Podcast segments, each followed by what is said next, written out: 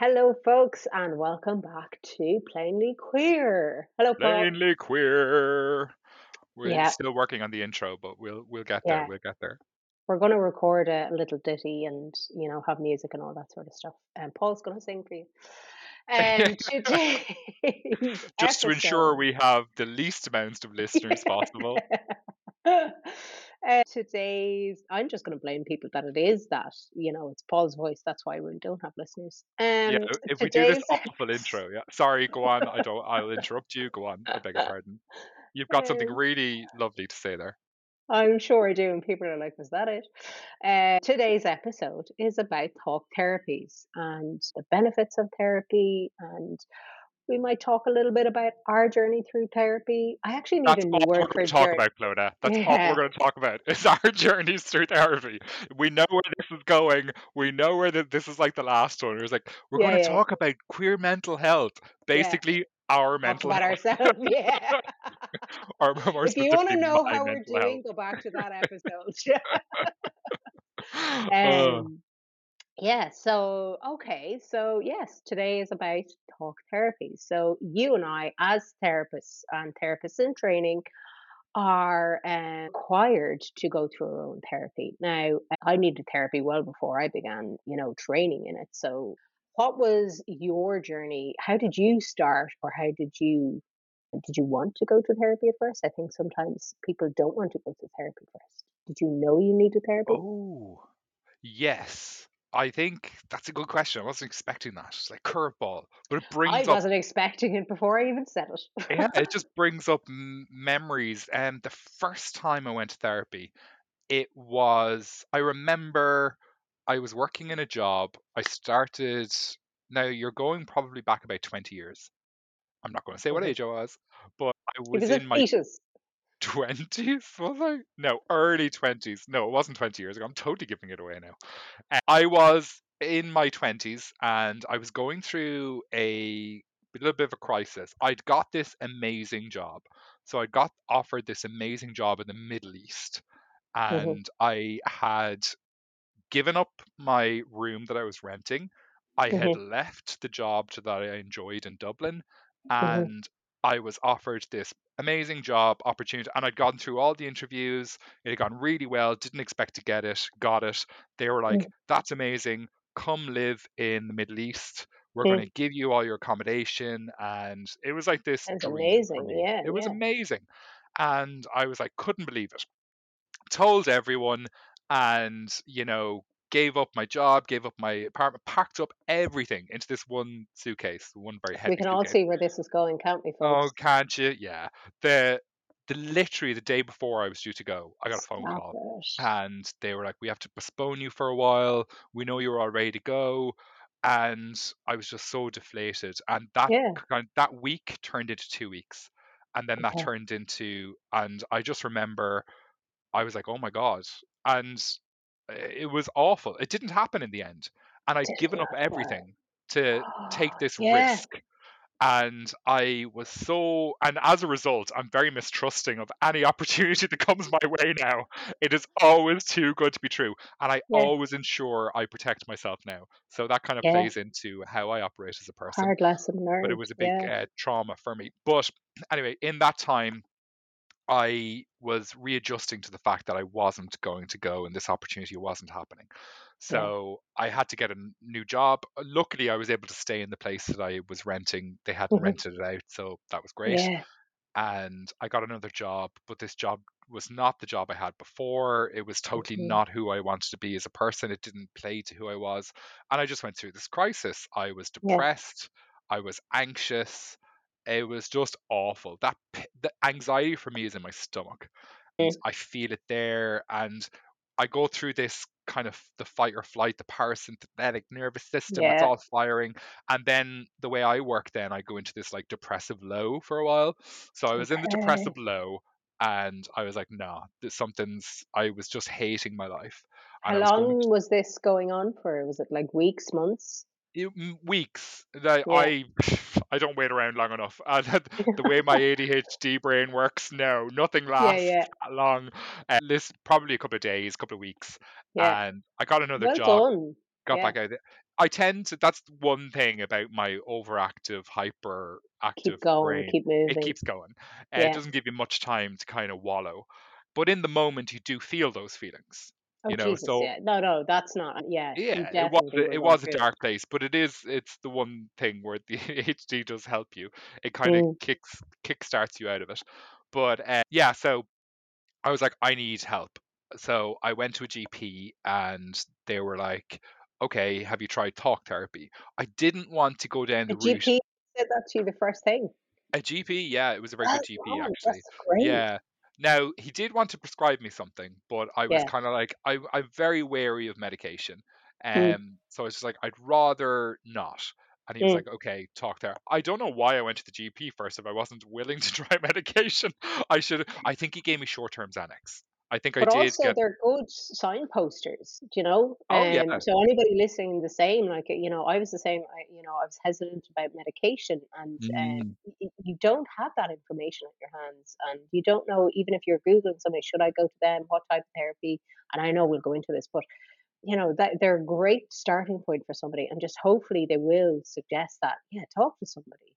yeah. Before you start anything long-term, uh, I would always Not that it. medication is bad, by the way. We are not anti-medication. all about it. Um, All of it. It serves its purpose. I yeah, like, you know. uh, but listen, uh, not not to not the laugh only it down. show in Oh my. God, Yeah. yes, it's not the only show in town. Sometimes they work great together. It's it's whatever suits the individual. So I'm talking about me, and this is this is my experience. Uh, but yeah, so I went to the doctor. The doctor was like, "Okay, I'll give you a short-term little Xanax fix, and uh, but you should go talk therapy and then come back to me." And Mm. it, the therapy works if you feel better. Uh, so I went to the therapist, and I went for about seven sessions, Mm. and I didn't even I wasn't even able to tell this person that I was gay. And I was okay with Uh, my yeah. sexuality. I sexuality wasn't the issue. Uh, I was I had been out and gay for many years and Mm. plastering myself all over the George, but and all over the gay scene in Dublin. But it was just I couldn't I don't know I couldn't get into the space. I couldn't trust the space. But then again, I'd just been let down something fierce, Yeah. so probably I couldn't trust Trust any issues space. going in. Yeah, yeah, yeah. Yeah, so I was in that headspace. But yeah, it it wasn't working for me, but I had naturally come out of my low anyway. Hmm So I had gotten through it. Now, it probably did help in a way to get it out and talk, but I just felt I couldn't re I wasn't really gelling with the individual. I Yeah. think I was I got I got great kind of satisfaction out of just talking, but Yes. about the immediate things that were affecting me. But I didn't Yeah. feel I was gelling with the individual Yeah. nothing against them or their kind of way of being. Mm. I just wasn't gelling. So I think after the six or seven sessions, I left. And I, but I, I did realize the benefits of it. Yeah. And I then linked into it a couple of years later. I think I went through not something as big, but I was going probably through something in my life. So you knew you could use it as a resource. yeah, I leaned into it. Yeah. And that was an amazing body of work. I think I was there for oh, about 15 sessions. Mm. And I'll name drop here. It was Insight Matters. Yeah. Uh, and it was an amazing experience. Such I I just felt like I had a connection to this person. This person Yeah. understood me. The, and we're talking about the affirming kind of a therapy as Yeah. well. Insight Matters is a queer affirming space, and I knew that going in, so I suppose that kind of eased me a little. And it was just great. I told this person stuff I'd never told anyone, and it was great to get it out there and not have the judgment and not, you know, to feel that you're not judged and you can say anything. I think there's always aspects of ourselves that we won't bring because the mind can be a dark place, and we Yeah. all have dark kind of thoughts that we very difficult to put out there. Mm, Yeah. But And there's a just fear again that we're going to be judged. It's there's that fear of going, Jesus, if they see this, they're going to think I am this, that, or the other, and they're gonna think I'm a monster. Yeah. Because I think I'm a monster for having the thought in the first place, or having Mm. these, thought, you know, um, maybe it's something you did when you were, you know, plaster drunk or something like that, and you're like, well, I can't tell anybody this. And um, I, the one thing I keep going back to, and I remember when I was in training, going, you know, uh, they were talking about, you know, what what will you do, you know, if somebody comes in, they tell you something and you're shocked and whatever. And you know, the point about it was going, anytime, anything anybody does is capable you are capable of the same. And I Mm. remember all of us are like, "Excuse me? No, we're not." And I goes, "It's human. If somebody sitting in front of you said they've done something, they've done it as a human. So given the right circumstances, given their life, given their experiences, given what they've just gone through, and put you in that situation, you may very well do the exact same thing." And I Mm. remember going, Jesus, yeah. So uh, the reason why I'm saying that is, is because yes, we all do have our deep dark secrets, and we are we are afraid. I cannot say this. What will they think of me? Because I think X, Y, and Z of me. But for me, it just proves your humanity. You know. I think we. I'm going to segue, but bring Mm, me back if I go too far, okay? Um. I just as you're talking, you know, those we all have our deep dark secrets, Yeah. and I think that's so that's even more prevalent for queer people.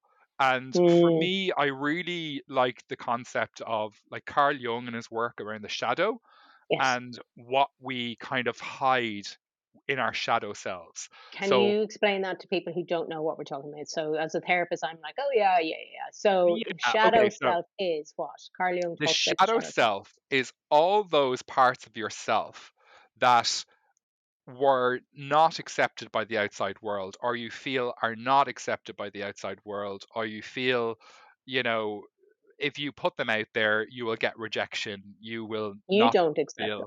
yeah so they go into yourself that you put them back there and you put up a mask.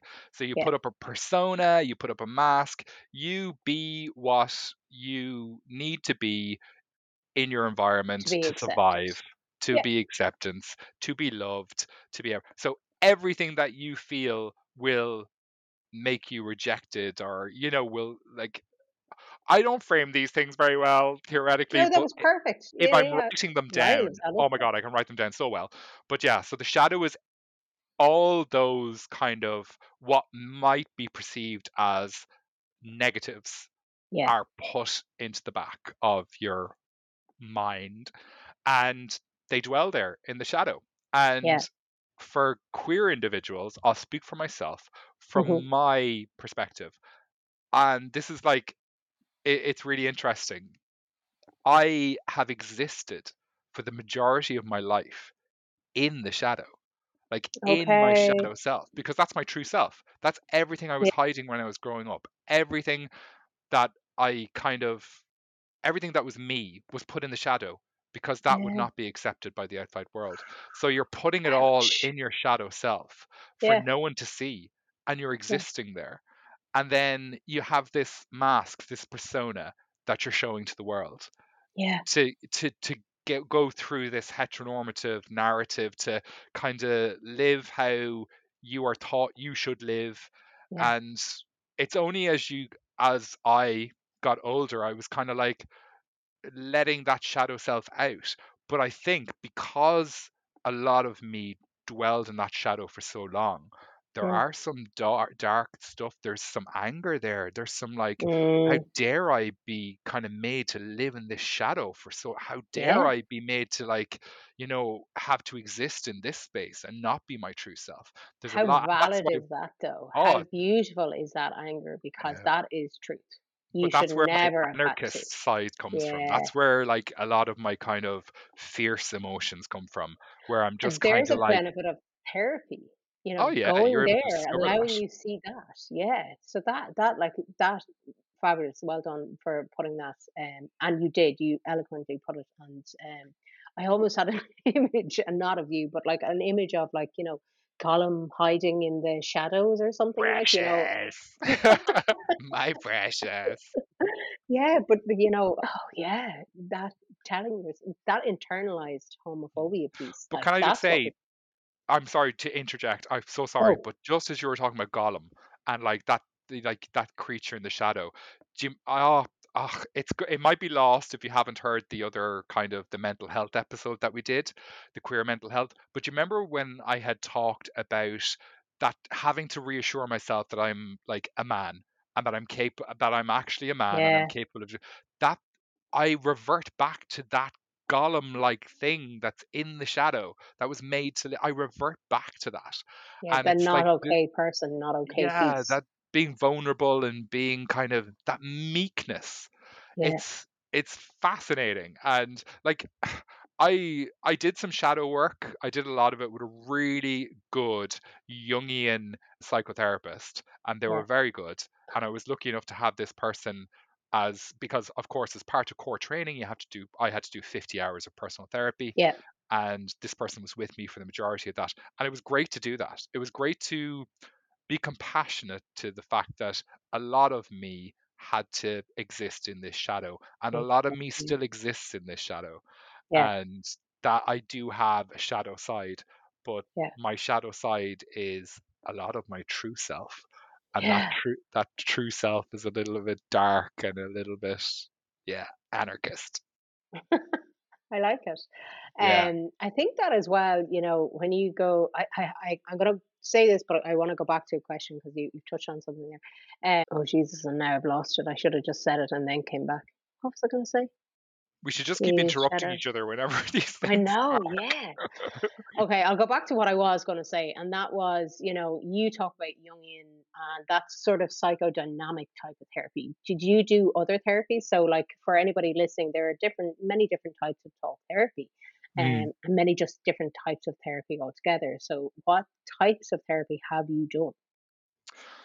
so I have done I suppose person centered Yep, kind of done talk therapy yeah which is kind of you know the I think that was my be first therapist. Actually, was a person centered. Yeah, yeah that would be kind of Carl Rogers you know core conditions where you're kind of met with you're given space to kind of unconditional positive regard. yeah you're given that non-judgmental space you will find your way to what you were looking for in this space you know we'll Yeah, we'll we'll walk give together on this time to Exactly. You know, you will go where you want to go. And it's very it's it's a lovely way of just dipping your toe, not dipping your toe. That's awful. Oh my God. No, no, no, yeah, in the But I know what you mean. But like the that is, psyche. if you if you ever go into therapy, uh, that would be kind of just I'd say a basic tenet of how I work is like you know anybody sitting in front of me, you are who you are. I have no right to tell you otherwise.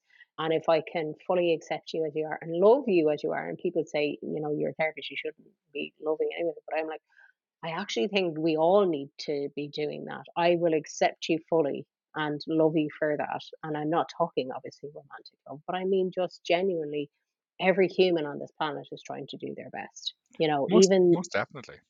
yeah. I I Um so that's somewhere I have a basic, you know, that's where just out of any yeah. modality that I even work from as a therapist, that's the basic. That's what I was trained in as well, actually. So And I think it's important to point out as well for people listening that like your core training always starts from that. yeah, Like it always kind of starts from person centered, the core conditions. You build a robust foundation yeah, of around listening that. skills, like being present, just that non judgmental space. And then you build on that and you go off into other kind of modalities or specialities. I suppose Yeah. other things I have tried, I tried like that Jungian kind of psychoanalytic, psychodynamic psychotherapy, where you kind of dig a little bit deeper. It's all about, you know, why are you doing what you do? Like, so hmm you're, it's like an investigation nearly. It's Yeah. like, it's like putting a little microscope, and it's it's threads. It's following threads back, and it's not being afraid to go down the wormholes, and it's Mm, inferring from the past and inferring like a deeper meaning, I suppose. Mhm. Um, I love metaphor, and Ah, um, okay. Carl Jung. Carl Jung would have worked a lot with metaphor, and he has a great book, uh, "Man and His Symbols," I think it is. But yeah. um, He and does I archetypes and all that sort of stuff, yeah, all that I love that. That's kind of around for me, mm, possibly in in the future. Now, don't get me wrong, it, it's very hard to conceptualize it because it is so vague and it is so it's kind of the mystical side of psychotherapy. Yeah, he was very kind of spiritual. Well, when I say Yeah. spiritual, but mystical in in his his approach to it, and you Mm, know, there was something, yeah, magic in how he came to his theories and came to his type of therapy. There's something really intuitive about it. Is also something that comes to me. Uh, you follow, as you say, the threads, using your your intuition, going, okay, well, what is this? Okay, that kind of brings me here. That kind of brings me there. That kind of and you just keep going, going, going, as you say, down the rabbit hole and going, okay, now Yeah. I've got this, and yeah, you're trying to infer from so we have our consciousness, what we're conscious hmm of, and then we have our unconscious.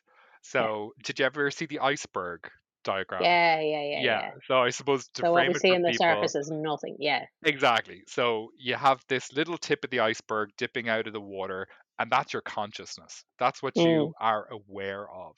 And then below the water, you have your unconscious, which yeah. is You've a continent. enormous. Yes. Yeah, It's like, and it's vast. So it's trying to, I suppose, that the psychodynamic psychotherapy. Yeah, is trying to, yeah, exactly, make that unconscious conscious yeah, uh, and to bring these things into your awareness. Yeah, I know we said sometimes awareness is a double edged sword, and this is what I mean by that. Because sometimes these things can come up and you're kind of like, oh, well, like the shadow, for example, you have these yeah. dark sides of yourself, and like, how do Anger can be one of them. Oh, you know, yes, I, I, I love anger. I love, Mm, as in, you know, when people tap into that. But the double-edged sword of that is, is that, you know, uh, a lot of the time people are absolutely justified. You know, well, people, your anger is your anger, you're justified. But what I mean by that is when you realize, hold on a second, that was not okay. You know, they should not have said that. They should not have did that. Or I can't believe that happened to me and nobody did anything and you get really angry at maybe you, you could internalize it at yourself, but also the people around you, and you go, "Oh, I don't know how to handle this. This is really mm, because it's brand new. You may never have allowed been allowed your anger before now, and now it's the awareness of it. It's all there, and you may have to come into contact with those people and get really uh, activated in that anger again and go, I don't know how to deal with this. I don't know what to do with this anger when I see these people like that. This is the stuff I was talking about 30, 40 years ago. Why am I still angry now? Do you Um, know what's great though? Sorry, Clodagh, when you're mm, talking like that, it's something that's coming up for me. The great thing about awareness is, and bringing these things to the forefront of your, not into your consciousness, is that I think, and it just struck me there, eh, but I think I knew, when you're aware of how you are in the world and why you are in the world, yeah, it's it's easier like you'll still get depressed you'll still get anxious you'll still get triggered you'll still get all these things you'll still get quick to anger but you'll be able to kind of rationalize it easier. It's easier to understand rationalize things and Yeah, understand it and just to say, hold on a second, I I know why I just did that. And like and it, it's reach oh, I'm gonna segue into CBT. Can I segue into CBT? absolutely. I was going to ask you, had you ever had it? Go on. Yeah. Yeah, I now I will be honest and say the CBT I did do. hmm Um, I I didn't see out the full six sessions like that. I didn't really, I suppose, mesh with the person. It was Yeah. very it was very structured, and there was a lot of I don't know. There was a lot of trying to get information that I, I just it, it was yeah it wasn't for me. But hmm uh, saying that, I have done CBT. Well, so CBT is cognitive behavioral therapy. Oh, yes. Yeah. So it's yeah. basically reprogramming your brain Yeah. is the easy way to describe that. But I suppose for me, I did CBT or cognitive behavioral therapy worksheets myself. And I Yeah. found them very good. And of course, I studied this in college as well, in core training, and I've actually used interventions myself. That's the great thing about the pluralistic approach. And that's why kind of pluralistic therapists are really good because they can kind of So use pluralistic therapists are, therapy is therapists that kind of would draw on some of these modalities. yeah. So, you know, we could t- start off with a person centered approach, and then something might, if anxiety or depression is featuring a lot, maybe a CBT kind of exercise just to hmm kind of examine negative thoughts and, you know, structure these negative thoughts and challenge these negative thoughts. Yeah. And, you know, then maybe in a couple of weeks' time or a couple of sessions down the way, you know, you have a mad dream and you kind of want to discuss the dream. That "Oh, okay, let's do a little inferring Yeah. here. Let's like do a little bit of psychodynamic here. But I Yeah. suppose the thing about this is you're looking for a therapist that's competent in all these and is Yeah. confident in all these Yeah. modalities. And I think, you know, that's why yeah, I'm like shop around. But no, Yeah. do do Well, kind of do your research. yeah, and and you, I mean, you've touched on it. You know, you may not gel with the person, and that Mm, is perfectly okay. That doesn't mean therapy is bad. That just means you don't get on with the person you're talking to. There's something about it, whether it is the type of therapy. So, like maybe you go in for CBT and they're a pure CBT therapist. That is not the therapy you need or want. And you realize that in there. And it's something we mentioned earlier is if you're a people pleaser, do not stay in therapy to please your therapist Don't. or I've be nice. Don't do that. Yeah, It's a no, it's a waste get of out the money. gap. Yeah, it's a waste of money. I Um, actually can I I have to apologize. I'm talking a lot. I'm sorry.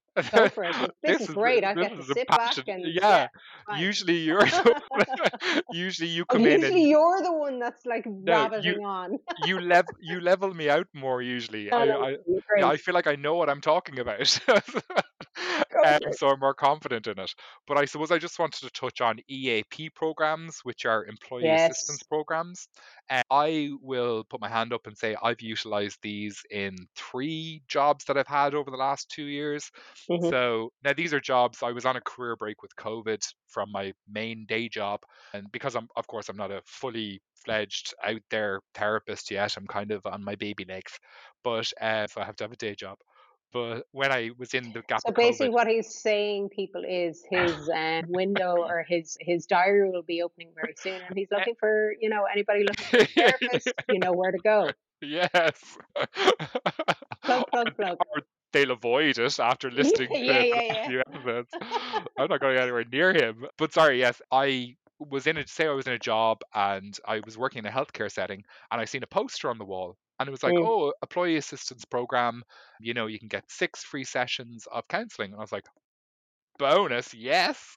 hmm Six six sessions to just be about me, yes, please. Yeah, So I utilized them and I did it. And I did it in those three different jobs. And I didn't last very long on those jobs because they weren't for me. And I was on a career break and I was trying yeah, everything and anything. But I made use of those EAP programs and those yeah. six free sessions. You know, you, you you've touched on something there as well, and that is the benefit. And a lot of people go, "Oh, I can't go to therapy. Like I'm not, you know, this this, you know." And I'll speak from an Irish perspective, going, you have to be mad to go to therapy sometimes, or maybe you're mental to go. Uh, all of these sort of things. I, there's nothing wrong with me. Don't go to therapy. You don't have to go to therapy if there's something wrong with you. Do you know what I mean? Uh, that's not the only reason, sorry, to go to therapy if there's something wrong. One of the things I love about therapy is having somewhere to go every week for an hour that I can just talk about the stuff that's going on in my life. Whether that be work, whether that be, I had a conversation this week and it pissed me off. Or um, actually, do you know what? Something, I remembered something from years ago and it's been really bothering me. Hmm. Stuff like that happens in our lives all the time. We may not have either the time to be able to sit down with somebody because it's not appropriate. Maybe it's a workplace. Maybe the person is going through something themselves and you don't have, you can't talk to them about why they're going through it. Or you may not have that somebody that you can just go, can I just, you know, verbally vomit at you for the next hour because, you know, I just want to get this out of my head. That's what I loved. I, you know, I did a lot of work. You know, therapy is work. Do not be, you know, under the uh, impression that it's not hard at times. But sometimes it's just like, this is what's going on in my head, and I want to talk about it. It doesn't Hmm. have to be the trauma. It doesn't have to be the breakup. It doesn't have to be, uh, you know, anxiety driven things. It could be just, this is my life, and I'm talking about it. It, it's actually uh, just as you're kind of talking there. I, I want to, if it's okay, to speak to something I went through recently because, you know, up to close to 100 personal therapy hours and I'm st- you still haven't got a handle of myself. But something that happened recently, I because I've gone on to specialize in sex and relationship therapy, I was like, Yeah. okay, well, I have to go now and see a sex and relationship therapist and kind of get a Oh, sense of what that's brilliant. like. Yeah. Okay. So I went to found a lovely sex and relationship therapist and got into it and I was like, okay, it's going to be all about sex and it was nothing it was no not nothing to do with sex yes sex was touched on because of course we're all sexual beings and you know sexuality a part of us it's a fundamental part of us a very important part of us but there was other things that kind of trumped it like a lot of the Oh, time like uh, the day to day stuff. the day to day and like I, I remember we were about four sessions in And, you know, I was just talking, you know, I got my shit together. I'm an okay person. And you could tell, like, you know, it was more two peers, just kind of Yeah. like, you know, che- like talking and like, no, don't get me wrong, I was still being honest and everything like that, Yeah. uh, especially in relation to sex. But uh, the I, I went through a really distressing event and Mhm. I actually emailed her because we were going every two weeks Mm. and I was like, "Oh my god, do you have availability this week?" Yeah. And they were like, "Yeah, I actually do. If you'd like to meet up." And I was like, "Yes, please, as soon as possible." And I literally cried for 50 minutes. I Yeah. cried. I was a ball of tears. I was that vulnerable Gollum, Yeah. just crying. And at the end of the session, they were just like, "Thank you so much for opening up." And now, the, in the next session, then after that, they actually said to me, "That's like." Th- That's what I was waiting for. I was waiting for that rawness. I was waiting for that vulnerability.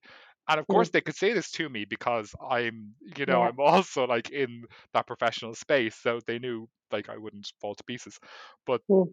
they were like, I, I like to see you that vulnerable. It was just like, and I had you, I was holding you, and I, I felt like you knew you were safe here to do that, Yeah. and you knew that was what the That space was for. gold star therapy, though Of course, isn't it? but therapy won't always be those aha moments or those. No. There's a, there's a lot of existing just Yeah. on the surface, just kind of happy on the Yeah. surface, just discussing what you see on the surface. But then there'll be those times that you need it to be something else and you will go to that raw place, that vulnerable place, but you will be held there and you'll be made to feel safe there and that it's Yeah. okay to be there and talk about being there and what it's like to be there. And that's where you will get the benefit from it. And you will know put. Yeah. that when you are in the world and you're feeling like this, you're safe It's okay. Yeah. it's okay. And you're okay to go through it again. You Mhm. know, I think a lot of people, if they're doing it in isolation, if these things come up and they, you know, that that's really highly emotional charge that comes through and letting that emotion out. If they if they are on their own, they're doing it in isolation, but there's no there's no connection with somebody in that. There's no being seen in that. There's no being able to share that. It's Mm, just that isolated experience. And if you can get that connection with somebody who will, yeah, hold that space for you, do it non-judgmentally, and then actually help you figure out what you're feeling, how this came about, what it's, you know, has it triggered stuff from the past, and that's why it's so intense now. And there's so much richness that can be, you know, in that space. But yeah, it's not, that's not every session. You know, uh, some sessions you're going in, this fecker tipped my car and I'm raging about it. And you go into that, and that's fine. And But that's there are. Yeah. yeah, there are times when, and again, this is the the the life piece of going. Uh, most of the times we're ticking along and things are relatively okay, and then something happens out of the blue, and you're like, "Whoa, what the hell is this? How do I? What is this? How do I do this?" That's what therapy is. When you're in it and you have that relationship, you can't go into your first session and go, "The most upsetting thing has happened to me today, and it reminds me of the most upsetting thing that happened to me in my childhood. Can I talk about it with you? And you're like, yeah, the therapist is like, yeah, sure, but you don't know me, you don't trust me. It's going to be very vulnerable. You're going to have such a vulnerability hangover if you do this uh, because you don't know what I'm like with it. So being in therapy, not long term, but enough of an experience even of therapy to know this is the this is how it rolls, this is how it goes, and Mm. if stuff happens and the hard stuff happens while you're in therapy, you know your health. I think as well, it's kind of important, I think, maybe at this point, just to frame what the difference is between counseling and what the difference is between psychotherapy. So, because the, Gosh, we're getting into, you know, the the therapists are going to come after us for this one. do you think, uh, well, I yeah. suppose So for me, because it's a hot topic. It is a hot, well, there's counselors and psychotherapists, and like even my training, it's, you know, counseling and counseling and psychotherapy. psychotherapy? Yeah, yeah, yeah. So, okay, I'll ask you, Clodagh, what is the difference between counseling and psychotherapy? Depends on who you talk to. Oh, okay, so the going to? general I'm going to be. I'm going to be. Sorry, go on. You're actually going to I'm gonna go in, I'm gonna answer Yeah. Yeah, yeah, do go for it. And um, so the general thought is so counseling is I have a problem, I want to come in and solve this problem, and then I'll end therapy. So once I have the problem solved, then I'll walk away. That's all I wanted. That's all I, you know, maybe it's anxiety, you know, maybe it's a, I want a new job and I don't know how to do it. and or I want to leave a relationship and I don't know how to do it. And as soon as that thing is done, that's it, it's over. Psychotherapy is more long term. Psychotherapy is the whole life story, if you want to say. You go back and forth between the present and the past and see how the past is influencing the present. And it's more in depth. It's more, you know, it is the present stuff, as in it is that leaving the relationship piece, it is that Mm. relationship piece if there's something going on. Sorry, folks, there's a lot of noise where I am. I apologize. Oh, Clodagh has been triggered. I know.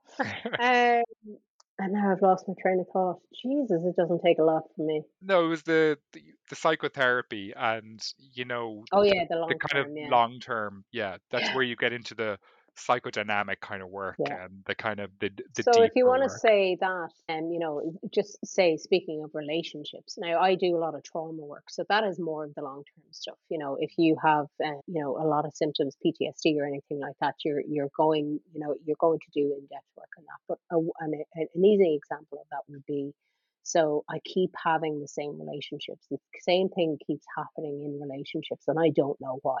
And it's like, okay, well, let's go back over through the relationships, and you know, I I would probably get the family history as well and see if there's any dynamics that are being repeated. Um, because we learn our love map from when we were kids. You know, how do we know what a relationship looks like? We only know by the experience of what's around us. So, what did we learn? What did we? Maybe it was a good relationship, but we internalized something and made a rule out of it or made an understanding of it with kid brain. And we need Mm. the adult now to go back and go, actually, hold on, that wasn't true in the first place. And I've been living my relationship as if it was true. So obviously that is long term, you know, really digging deep and pulling pulling at the threads. So that is my understanding of what counseling and psychotherapy is. Yeah, that would be my kind of understanding of as well. Counseling kind of more short term, and then psychotherapy kind of more the long term. But I get how you're saying it's a bit of a it's a bit of a touchy subject. There would always be the recommendation that if you're going to enter into counseling or psychotherapy or one of the same, Mm, you you'd give it at least maybe the six sessions or you yeah, know to kind of to give yourself at least that. It's an investment in yourself. I think therapy is the best way to get to know yourself. Like Jesus, yeah, I think everyone should just take a bit of time to really get to know yourself. We're Um, not biased at all, yeah, at with, all. without any of the expectation, without any of the social media, without any trying to make other people happy. Yeah, Who are you in here? Like, who are you in here? yeah, And how do you want to be out there? yeah. And What I think good? that's what I think therapy is a great way to get to know yourself. Yeah, no, it is. A hundred percent agree with that. And you know, if you're if you're not as well, and and therapists will love this as well. Give them feedback. If you're not feeling something, say it. You know, I, I didn't really, I didn't really understand like last week's session. It was a bit nothing. Like, what was going on? You know, is this how it's supposed to be? Or, you know, you said something last week and it really upset me. You know, you said this. You know, can we talk about this? Hmm. Absolutely bring that stuff up. And if a therapist is getting um defensive and, you know, pushing back and, you know, giving out to you or anything like that, leave. Just That's get up their and walk out. shit. yeah, that's not your shit. That's their shit. that's their shit, yeah. Um Counter it's it's transference. yeah. Oh, do you want to tell people about transference and counter transference? Oh, we can't be that podcast. Uh, we, we can't be that. But it, it, another point on counter transference, this is basically like you know when somebody brings it, like as a therapist, people bring stuff to to uh, sessions, and it is it is that raw, it is that emotional, it is that real honest piece, and sometimes it's bloody heartbreaking. And we are humans too, so you know you. I will say you had just mentioned, you know, sometimes uh, counter transference with someone, you know, this bad word, you shouldn't be, you shouldn't have it, you shouldn't do it, you should be aware of it, and all this sort of stuff. But um, when somebody, when you've worked with somebody for so long, you have that relationship with you, you know, client therapist. It's strong, and the bond is strong. That you're, you know, um, uh, have that space for that um, vulnerability, Hmm. and they tell you something that's heartbreaking, or as you know, life is happening, something terrible happens. You are heartbroken for them because you're human. So that's counter transference. That I can be terribly sad in a session with somebody, but I will tell them that. I'm like, you know, as you Should we Yep. frame it though? Should we frame firstly what transference is and then what Yeah, go trans for it. It's like yeah, we're yeah. giving away the you know that magician that gives away all the Yeah, magician secrets? It's yeah. like we're giving away the all the therapy secrets, yeah. But Yeah. d- do you want to frame it? listening to us anyway, it's fine. Uh, do I want to frame it? So, transference is so if you are, gosh, I haven't thought about a definition of transference in No, they're very ambiguous. They're very ambiguous Yeah, notions and they're kind of they're they're actually seen to be a little bit outdated. They're yeah. My example of it would be like, you know, uh, somebody coming in and seeing me as like this uh, authoritative figure and, you yeah, know, a mother domineering, figure, a whatever. father Yeah. figure, you know, And then they treat a me as that they person. hate. Yes, exactly. Yeah, so they're transferring that persona onto me and expecting me to be that person. And then when I'm not, that's really jarring. And it's like this this sort of little battle comes on until they trust that I'm not that person. Or like that's great work. You're like, well, you know, where did where did you come up, mm, you know, against that before? You know, who does that remind you of? And then how was that? You know, if that person in your life was that, you know, domineering and hard or cruel or unkind, whatever it is. And you're like, you know, okay, you know, for us, that's fodder. That's, you know, that's part of the work. But that is transference from a client onto the counselor. You remind me of this person, and it is playing out in our relationship now as a client therapist. I'm laughing. I, I I don't mean to laugh, but it's just You're like laughing at me? I struggled with transference and counter. I'm not laughing at you. I'm laughing at Yeah, yeah. concept. Uh, I like so uh, uh, the, the listen. I'll put it out there. Disclaimer: This is just my mad brain coming up with this, but this is the way I understood it and the way I remembered it. Like so, transference is the client's shit, and hmm counter transference is the therapist's shit. Brilliant. Yes. Yeah, that's the way to Yeah. simplify it. It's yeah, that's that's the way, and uh, that's probably better where to draw the line. Yeah, I Um, love it. So love it. okay, you asked me my experience of personal therapy, and that's how this all started some Yes. some Oh, age ago. Yeah. Yeah. So I suppose can I ask you the same question? Would you like to share Yes, that? can. So my mine was I'm trying to think I was in my early 20s as well. And yeah, my first therapist was was a person centered. Like, you know, I've been to a few therapists as well, you know, uh, just before I even started training and then during training. So I've gone through a different uh, different types of therapy as well. So Mm, person centered first, and that was for me the person was lovely, absolutely lovely, but the the problem was there was a sort of a dual relationship in that they knew my parents and actually had yeah. And of course I went into that going, you know, my parents wanted me to see somebody and they were like, We recommend this person and I kinda knew of them and I was like, Okay, I kind of feel like, yeah, sure. But then I didn't talk to them. I didn't tell them what was going on because what if they went back and said something, you know? Because they knew them, because like, they never would, but I didn't I couldn't trust that. And I wanted them obviously to, you know, well, I can't tell them that because they know my parents. What if they, uh, again, this is very juvenile, very, you know, I was very young, even emotionally, to even think of it. Now I wouldn't a flying feck, like I'd just say what I need to say. But at that time, it mhm, wasn't right. You know, uh, they were lovely, they were qualified, you know, that it, was good. But uh, having that, having them know people in my life restricted me from saying things that I needed to say because what if this was said back? So that was one of my first experiences. I got, you know, good benefit out of it. The stuff that I needed to and felt like I was able to talk about, I was able to talk about and got relief from that. Uh, I also did CBT, and I think like you, I don't know whether I finished the six sessions. It was definitely from the start of going, you know, it was very structured. I knew what I had to talk about. mm, You know, I was more aware then at that time and I wanted to talk about something specific, and that was the conversation piece. Now, I didn't understand it then, I understand it now. It's hindsight is great.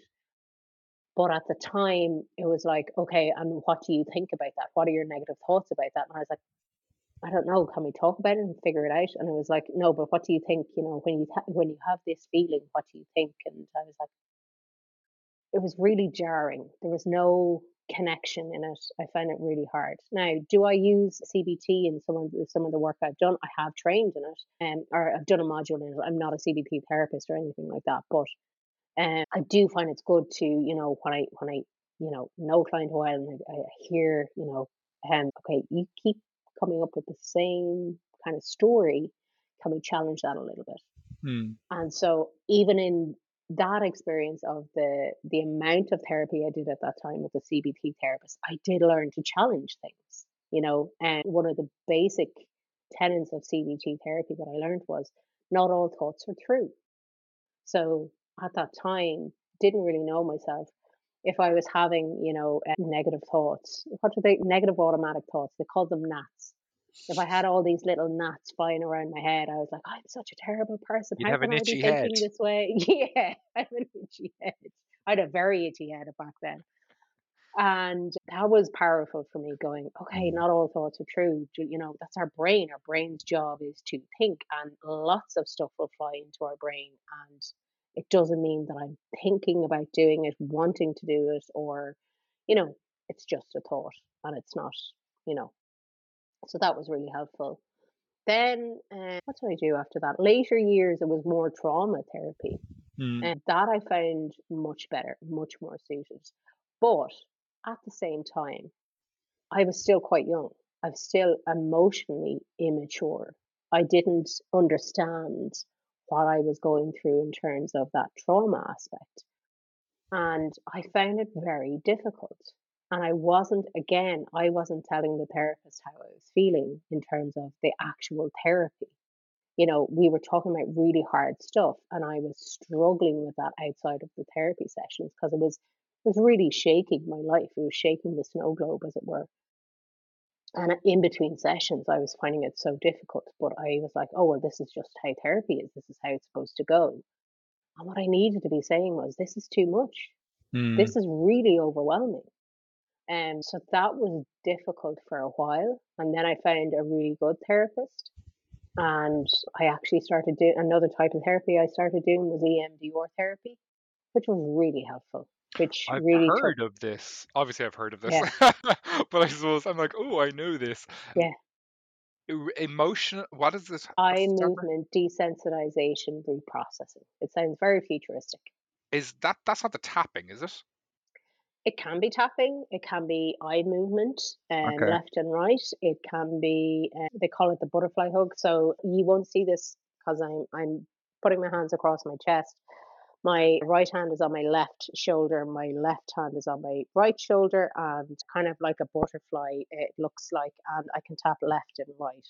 And as I'm processing an emotion or whatever, that uh, does the bilateral stimulation. So it gets both sides of the brain working on the processing of the issue as you're going through it. I think that speaks to what therapy can be as well, and what it kind of maybe boils down to a little bit, like emotional self-regulation and Mm, just being able to regulate I suppose yeah, what we're going through, what we're experiencing, what we're feeling. It's I think it's about regulation, self-regulation, because of course, and actually, when you're with a therapist in a room, it's automatically co-regulation co-regulated. yeah. Yeah, But then I think what happens in that space, you're co-regulating, but then you go out into the world and you start self-regulating. So it kind of kicks in the kind of the motor of self-regulation, I think.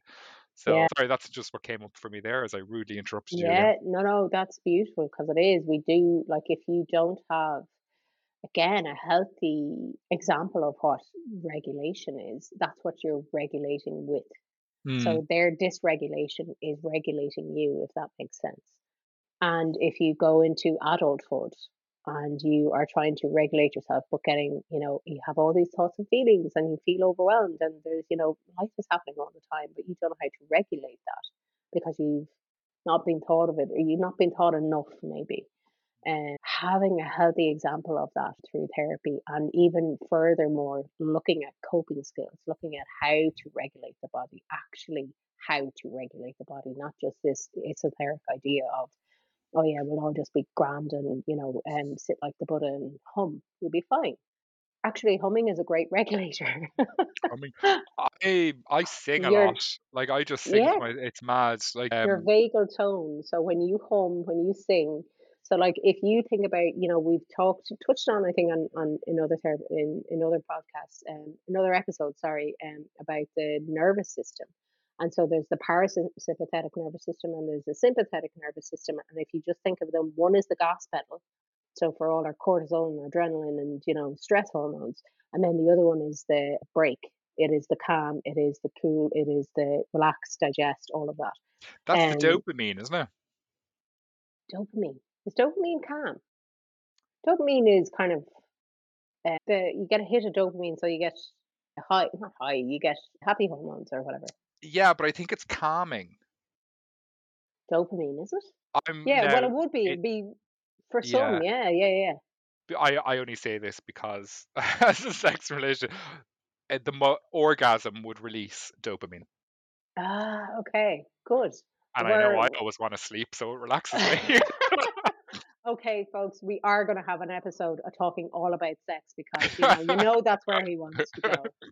Um, I've lost my train of thought again. What was I With talking about? dopamine. Sorry, we were talking about the parasympathetic nervous system and the sympathetic nervous system. Why sympathetic was I talking system. about that? One is the brake, and one is the gas. Oh, yeah, that's how we know how to, yeah, so we know what if you know what presses your gas pedal, you know that, you know, your your system is a little bit dysregulated and you're a bit overwhelmed maybe at times, but you now know, maybe in therapy you've learned this and you're going to learn here.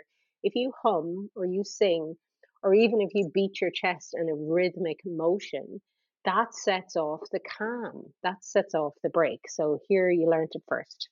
So I'm sure loads of people know that already, but that is how you regulate yourself. But therapy can do that. Therapy can teach you this is how I can regulate.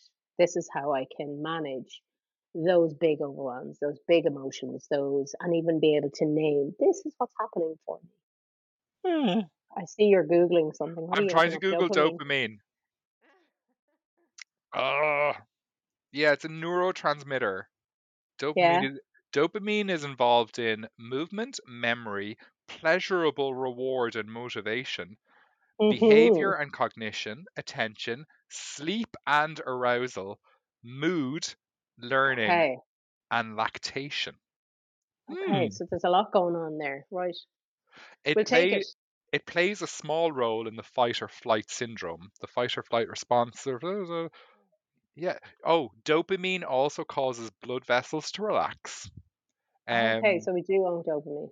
yeah, reduces insulin production. That's Pancreas calm. does does- does- Okay. reduces. How does dopamine make someone feel happy? Dopamine is known as the feel good hormone. It gives a sense of pleasure. It also gives you the motivation to do something when you're feeling pleasure. Okay. Nice. So dopamine is part of your reward system. Okay. My God. Okay. We'll take Yeah. that. We'll oh. take more of that. More You can cut dopamine, you can cut all that out if you want. I was just interested to kind of actually frame dopamine because that's what Yeah. I yeah the, Well, the ADHD, there's a lot of dopamine kind of induced activities, isn't there? Yeah, but I suppose these these chemicals and these substances they play so many roles in our bodies and in our They do, brains. yeah. Yeah. You know, it's It's so hard to know. fascinating, this being human thing. Yeah, it's it, it's just typical me that I associated with the orgasmic part of it. The role We're it plays gonna in we're gonna give you a whole episode of No, orgasms. no, no, no. So, yes, sorry, we were talking about talk therapy. We talked about a few Yeah. modalities. How, what are your thoughts on existential psychotherapy? Oh, I enjoyed studying that. And I do, you know, I think everybody goes through that existential crisis of, you know, what is the meaning of my life? Who am I? And all that sort of stuff. And it's such a, again, so normal human. Um, and so the the big questions, is that what you're talking about? Existential therapy? Yeah, because I suppose this, I've come across it and I would be very existential myself in my own personal therapy. Like, Yeah, looking beyond just myself and the bigger picture and what's my purpose yeah. what's the meaning of life what's the point of it all and a very good book i recommend to everyone is man's search for meaning Oh, i know it's a uh, very gendered kind of title but if it's Yeah, it's of its time but it's an amazing book you could read I it in like two hours yeah. go Uh, back to that quite regularly, you know, oh, at least amazing. once a year and just to touch up on it because yeah, yeah, I, I second that book if you can. Yeah. Um, Viktor you Frankl, will not Man's. Search for Meaning. There you go. Yeah, you won't regret it. Yeah, I do. I like it. Uh, I I would probably be like you, not so much. I don't think uh, about the bigger picture, uh, the big questions. I probably would. Actually, maybe I am because I love having those conversations. I love Mm. those deep. Let's look at the world questions. I have a question for you, right? Oh Stemming Jesus! from we are queer and we are here, we're here and we're queer. Do Yes. you believe queer individuals that are not kind of going the normal heteronormative blueprint and like path in life are more likely to come up with existential crises because they don't know their purpose, they don't know their meaning, and they're struggling to find. Do you think they'd struggle to find that more? Probably, yeah, because the what's the roadmap? It's kind of like what we were we weren't talking about in this episode. We were talking about in another episode of going. Um, what is uh, what is my role in life if it's not this? You know, what's What's being my presented to me?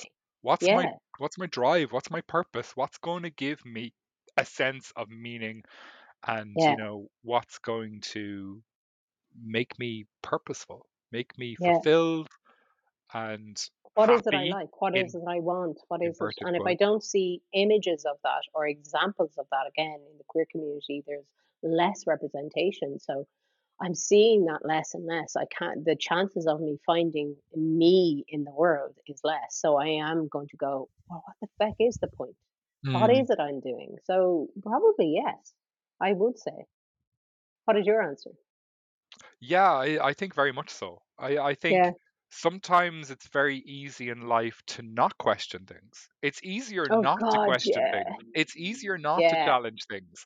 It's easier just to go with the majority. Let's follow. Let's just be Yeah. lemmings. No lemmings going off the side of the cliff. Yeah. Let's just all follow each other into oblivion and see what Yeah. happens. Well, we all know what happens. Everything, everyone, everywhere ends. Um, Yeah. From six feet Yeah, and under. on that note, we'll finish the podcast. Everything ends. Good luck. Bye. I know that's all. Wait, we've more to say. Uh, Uh, no, I think I, you know what? I think yeah, it's there's a great you in that. There's a great okay. Well, what is your answer? You know what I mm, mean? You don't want a therapist's answer. You want your answer, and that's what therapy is about. It's about going. Well, I kind of think this, and I kind of feel that, and when I say this, this kind of makes me feel this, and you know, again, the threads, the rabbit hole, going, following it wherever it needs to go, and you start to just unfold who you are bit by bit by answering these questions, or you know, exploring what it is, you know, different things in the world, whatever they may be. And, I think existential therapy is a great one. I've never gone to an existential therapist who's like just pure, I suppose, if you want to say, but definitely it comes into probably every type of therapy I've ever done. You oh yeah. the question will come in, the big question of going, what is the point of it all? And not in a not in a, a suicidal way, but I mean as in, you know, am I doing life right? You know, sometimes you can get it really, you know, you want to do I want to do what I've been put on the planet for, whatever that is. Now, and I know it's very random. There is no, you know, you make the purpose. But I want to make my purpose. I want to I want to live intentionally. But I first have to know what my intention is. And that has to be my intention true to me. So there comes in the big questions, regardless of if you want them or not. So Then you have to ask yourself, does any of it even really matter? yeah. Thanks, Paul. It matters, you matter. Ultimate existentialism. Yeah. Uh, yeah, no, no, of course good. it matters. It, it has Yeah. to matter. It has to matter. There's It matters to so. you. Go to Do, you. do you know what? The world can be, yes, a trying, difficult place, but there's also such beauty in the world. Like, oh, do you remember that film years ago, American Beauty?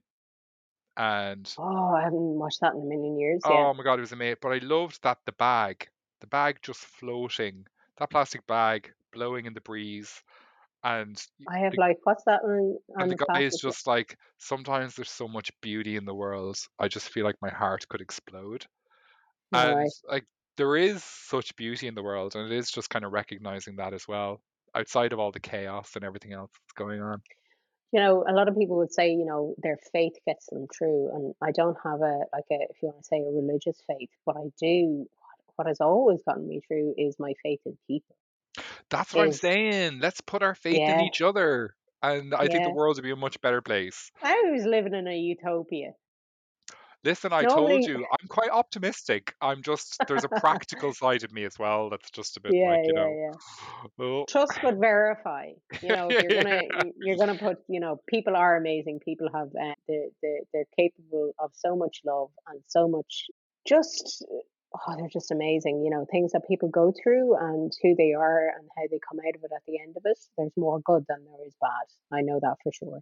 Clodagh, And yeah. I think you're amazing. Ah, Paul, I think you're amazing. Everybody listening, Oh. you're amazing. We are No, don't delighted you're here today. This is about us. I need the validation. I need it. Marsha, Oh Marsha, my Marsha.